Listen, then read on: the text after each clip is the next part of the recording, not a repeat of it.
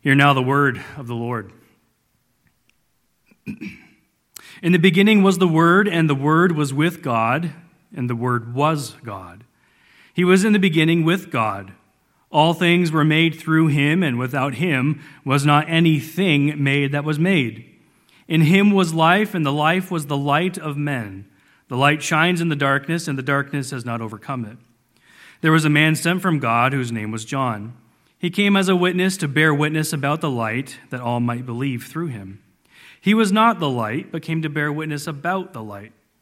The true light, which gives light to everyone, was coming into the world. He was in the world, and the world was made through him, yet the world did not know him. He came to his own, and his own people did not receive him.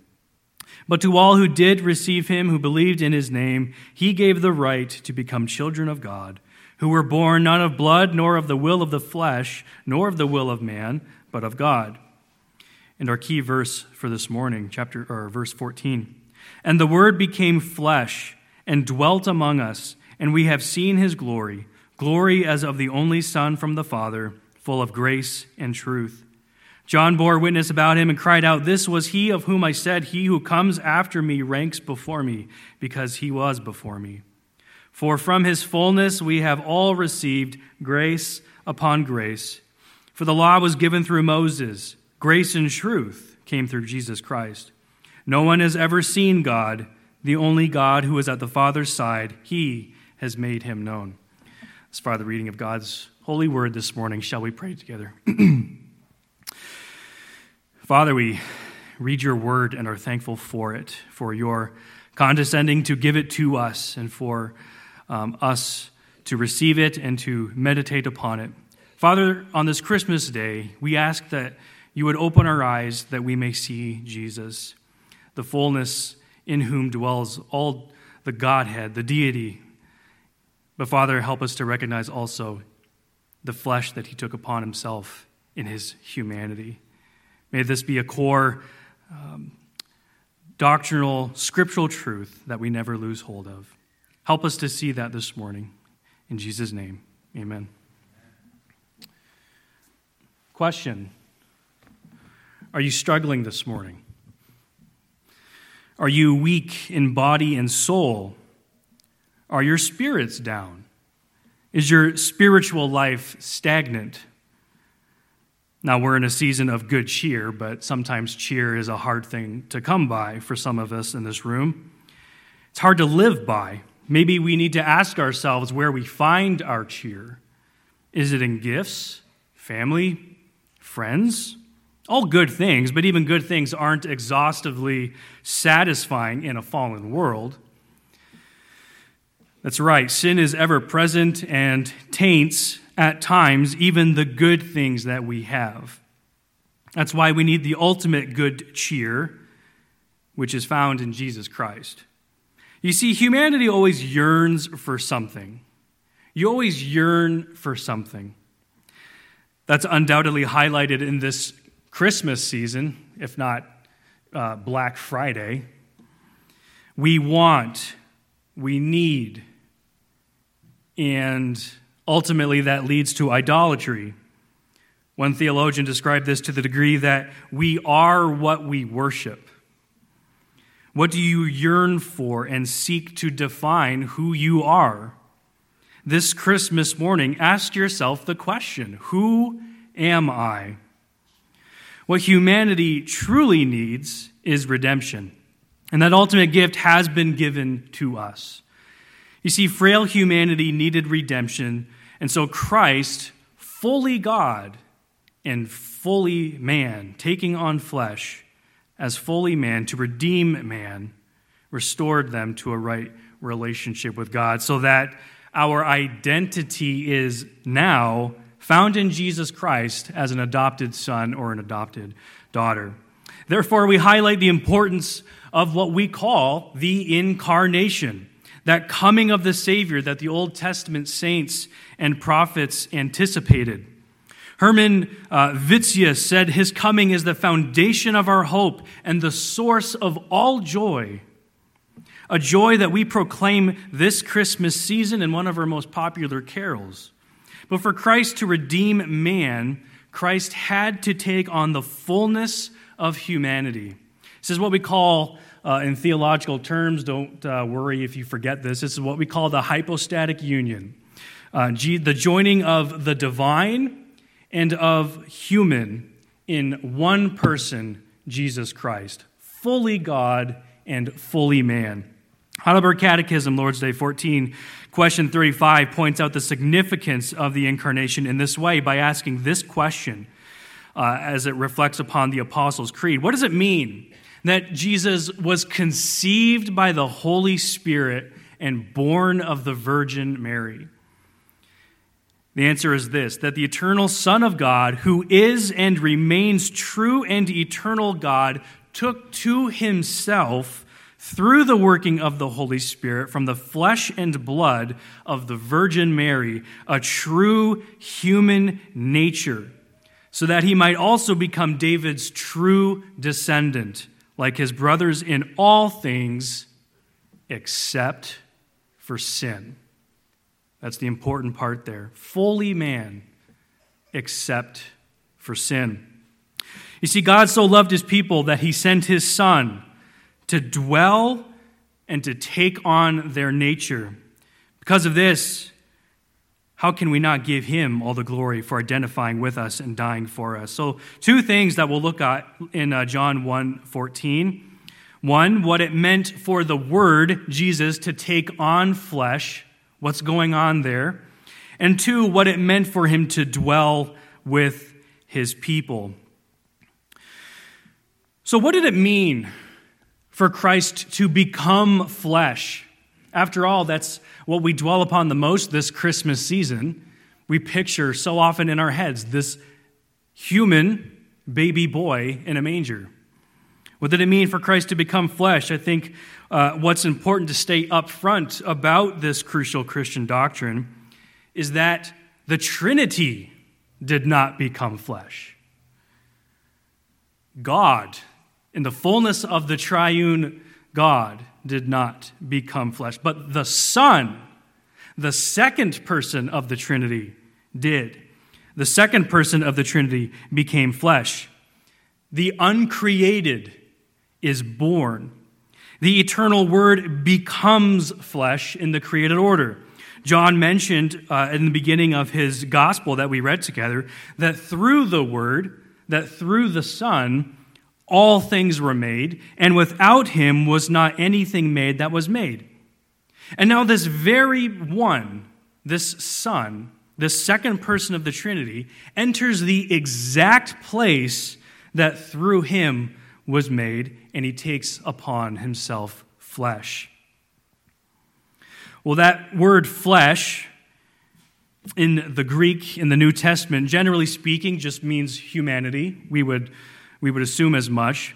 But it implies more than just that. It implies frailty, uh, weakness, uh, futility, an incapacity to produce the life of God's kingdom. This is a frail and perishing nature.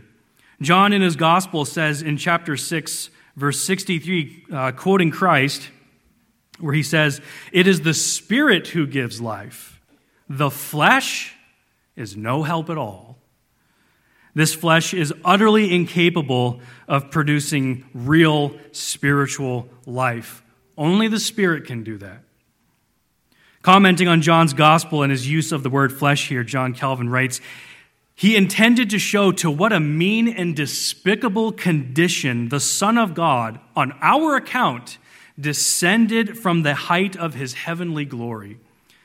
For the word flesh is not taken here for corrupt nature, but for mortal man, marking his frail and perishing nature.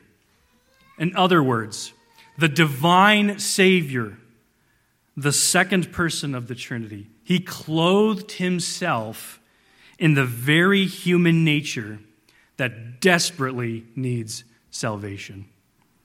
Eternal and omnipotent Word with frail mortal humanity. To sum that all up, in the incarnation, we see this union of two categorically different natures in one person. We know Jesus is God. At least I, I pray and I hope that's what you believe this morning that Jesus is God. We get that. And yet, how often do we think about Christ's humanity, his human nature? Think about the reality of what the incarnation is. Jesus Christ, fully God and yet fully man. We, in our varied cultures, have all of these impressions put upon us, especially through media, of what Jesus could have been like. But if we were to really think very carefully about our Lord in his uh, humanity, I mean, let's, let's be honest. We have a 33 year old Middle Eastern guy, right? I'm 33 years, 32 years old. I'm just one year younger than Jesus was when he died. Do we really picture how young Jesus was? He died young. David Van Wieren was 33. That's young. He's Middle Eastern. He would have had a brown complexion to his humanity, probably a beard, as the prophet Isaiah writes about uh, the suffering servant having pieces of his beard plucked out. Long hair, short hair, I really don't know. I'm not going to, it's not a, his appearance isn't a hill I'm going to die on by any means. But yet, how often do we think about the humanity of Jesus and yet being fully God? He was a baby boy who cried just as any babies do, despite our beloved Carol. yes, crying he did make. I'm sorry. um, Mary perhaps calling him down for lunch or for supper. Jesus playing with his toys on a hill nearby, runs, trips and falls and bruises his knees and cries very loudly in pain, asking for his mother. Jesus took on flesh. And yet he's the one who, when he began his ministry, could tell the stormy seas to be calm with a word, who healed with a touch various sicknesses and diseases and proclaimed all authority to cast out demons. He's the one who knows the inner thoughts in man's heart. Christ is truly human, and yet at the same time, he is truly God. I think maybe we take the doctrine of the incarnation for granted in our day and age. It's, it's a simple fact of good Orthodox theology, which is true. But it was never this way, though. We as the church are part of a very rich heritage of uh, early Christians who had to fight to the teeth regarding this very doctrine that I'm sharing with you this morning. We have it easy when discussing these things at, at times. It can be complex to talk about them. But in the early church, I'm talking about the first 300 years or so after Christ, they had to wrestle regarding the complex doctrines of the Trinity and the Incarnation. Case in point, the Arian controversy, the, perhaps the most significant controversy in all of Christian history in the fourth century AD. The crux of the dispute was this question Who is Jesus Christ? Is he God in the flesh? Or is he just a created being like me and you? The world's greatest, uh, I'll say it, heretic, Arius, he held to the latter. That there was a time when the Son of God was not, and that he is the first and greatest of all created beings closer to God than we are because the world was still created through him, and yet he was still himself created and made. At the end of the day, Arius' views are almost identical with uh, Jehovah's Witnesses, who you might have come to your door. In other words, Jesus Christ was not God. This was the view of Arius and his followers. This led to the Council of Nicaea, which formulated a creed that then saw some revisions later in the Council of Constantinople sometime later, giving us what we now have today as the Nicene Creed. Creeds and confessions are so crucial for the church to find valuable, to use them, not on par with Scripture, don't hear me say that, but as a guide to help us navigate special revelation and core doctrines of our faith. And that's what the Nicene Creed does with the person of Jesus as fully God and fully man. It helps orient our eyes upon a very proper understanding of what it meant for Christ to take on flesh. On the flip side, you, you would also have early church Herod, but uh, only appeared to be a human. He's just an illusion. So you have all of these conflicts going on in the early church that they had to struggle and wrestle with. Okay, Jared, so what? Why this church history lesson? Hear me this morning. Because if we track with Arianism and we lose our grounding in the divine person of Jesus Christ, then his work of salvation is meaningless. The cross meant nothing. And guess what? All of us in this room, we are the most pitiful of all people on this planet if Jesus is not God. No simple created being, even if the highest created being, could have saved, saved fallen and sinful man. Only God can do that. And praise be to God that this great salvation, eternally planned, manifested in the flesh, in a manger of all places. We give thanks to God that Jesus is God. He is the radiance of the glory of God and the exact imprint of his nature, as the book of Hebrews tells us. When we see Christ, we see God in the flesh. What's another important reason for the incarnation? Well, we can see this in the truth of his incarnation, revealing the entire mission of the Trinity that is at work here. The Father sent his Son with the Holy Spirit to do what exactly? To save a family. Galatians 4 4 through 5 says this But when the fullness of time had come, God sent forth his Son, born of woman, born under the law, to redeem those who were under the law, so that we might receive adoption as sons. And what was a crucial component of this salvation? The incarnation itself. Hebrews 2:14 says, "Since therefore the children share in flesh and blood, he likewise he likewise partook of the same things, that through death he might destroy the one who has the power of death, that is, the devil.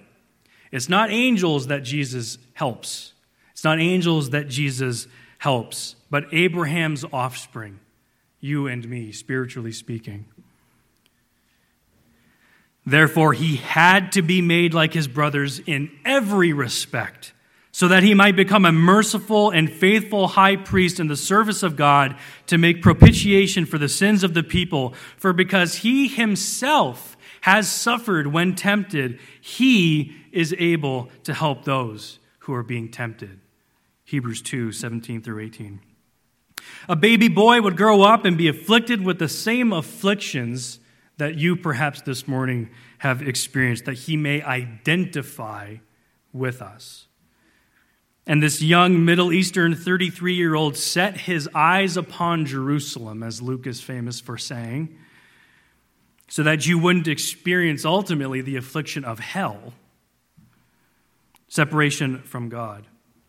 Jesus, in his flesh, his human nature, perished under the crushing wrath of his Father so you wouldn't have to. This is the importance of the incarnation. A baby boy would grow up to do this for you and for me. Can you imagine that? The Father sending his Son to do this for our salvation.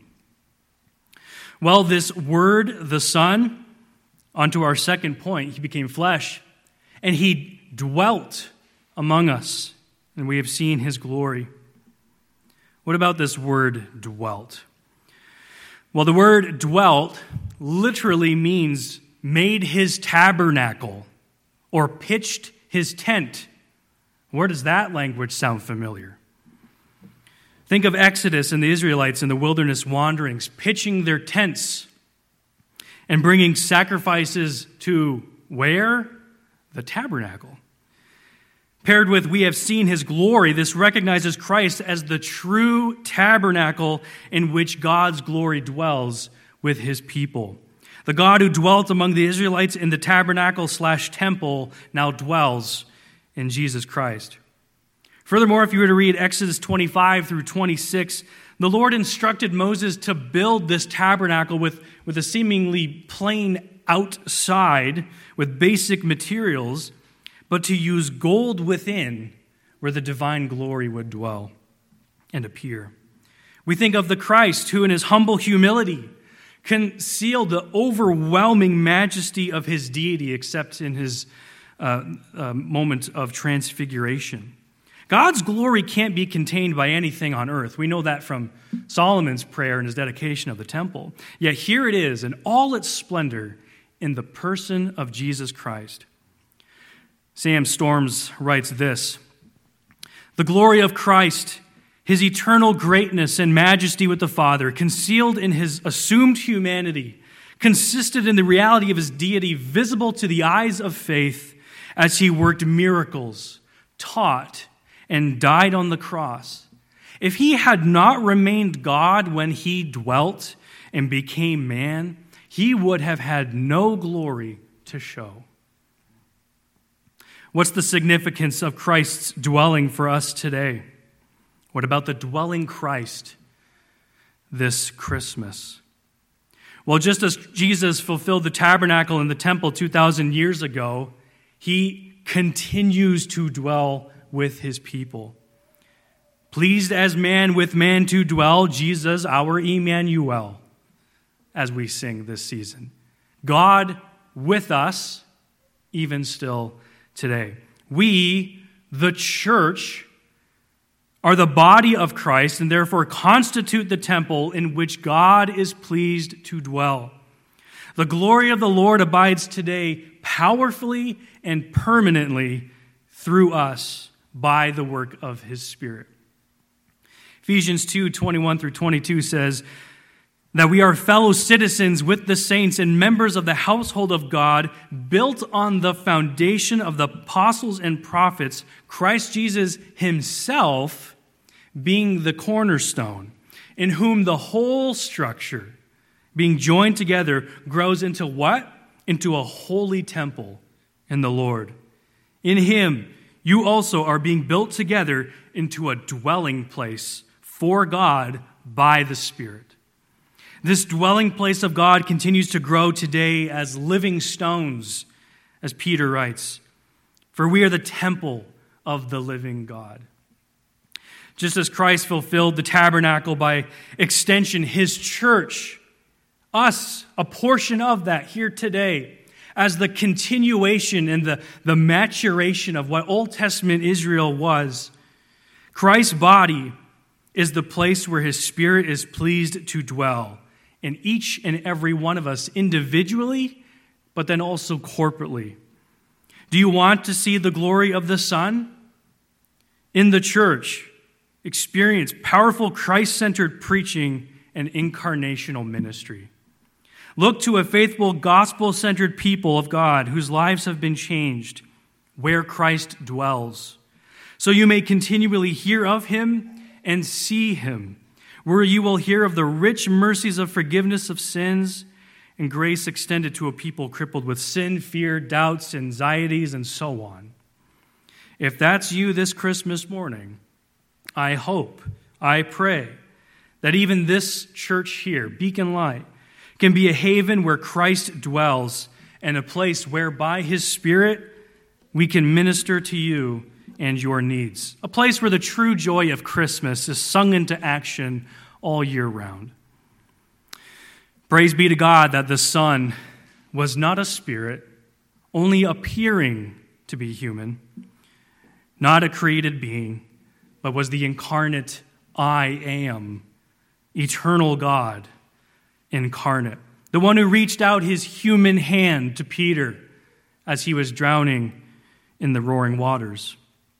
The faithful one sent by the Father, born of the Virgin, a baby, lived the life of a child, grew up a young man, born to die, the one whose outstretched human hands, coarse from a life of humility, once soft as a baby's, had nails driven through them, and bore the Father's wrath for you and for me. The one who dwelt and remained faithful in his dwelling, even when all of his disciples abandoned him. May that powerful good news of his sacrificial death, his resurrection, and his ascension, his mediating for you, speak to you this most incredible story of redemption this morning. May you experience His glory and grace that you may in turn be His hands and feet, flesh that dwells even here in this community to share this good news. We're called to share not only with those in the church, but with those lost sheep who have yet to be brought into the fold. Let that be your focus this Christmas morning. Oh, come, let us adore him, Christ the Lord. Amen. Let's pray together. Father, help us to see more and more the riches of Jesus Christ, his glory, and his grace. May we not lose focus on the incarnation, what it meant for the eternal Son, fullness in deity, taking on fullness of humanity to himself that we may have one who identifies with us, the one who mediates now before your throne. May we not harbor this good news just to ourselves, but even this day and onward, share this wonderful Christmas story of the incarnation with those who need to hear it. In Jesus' name, amen.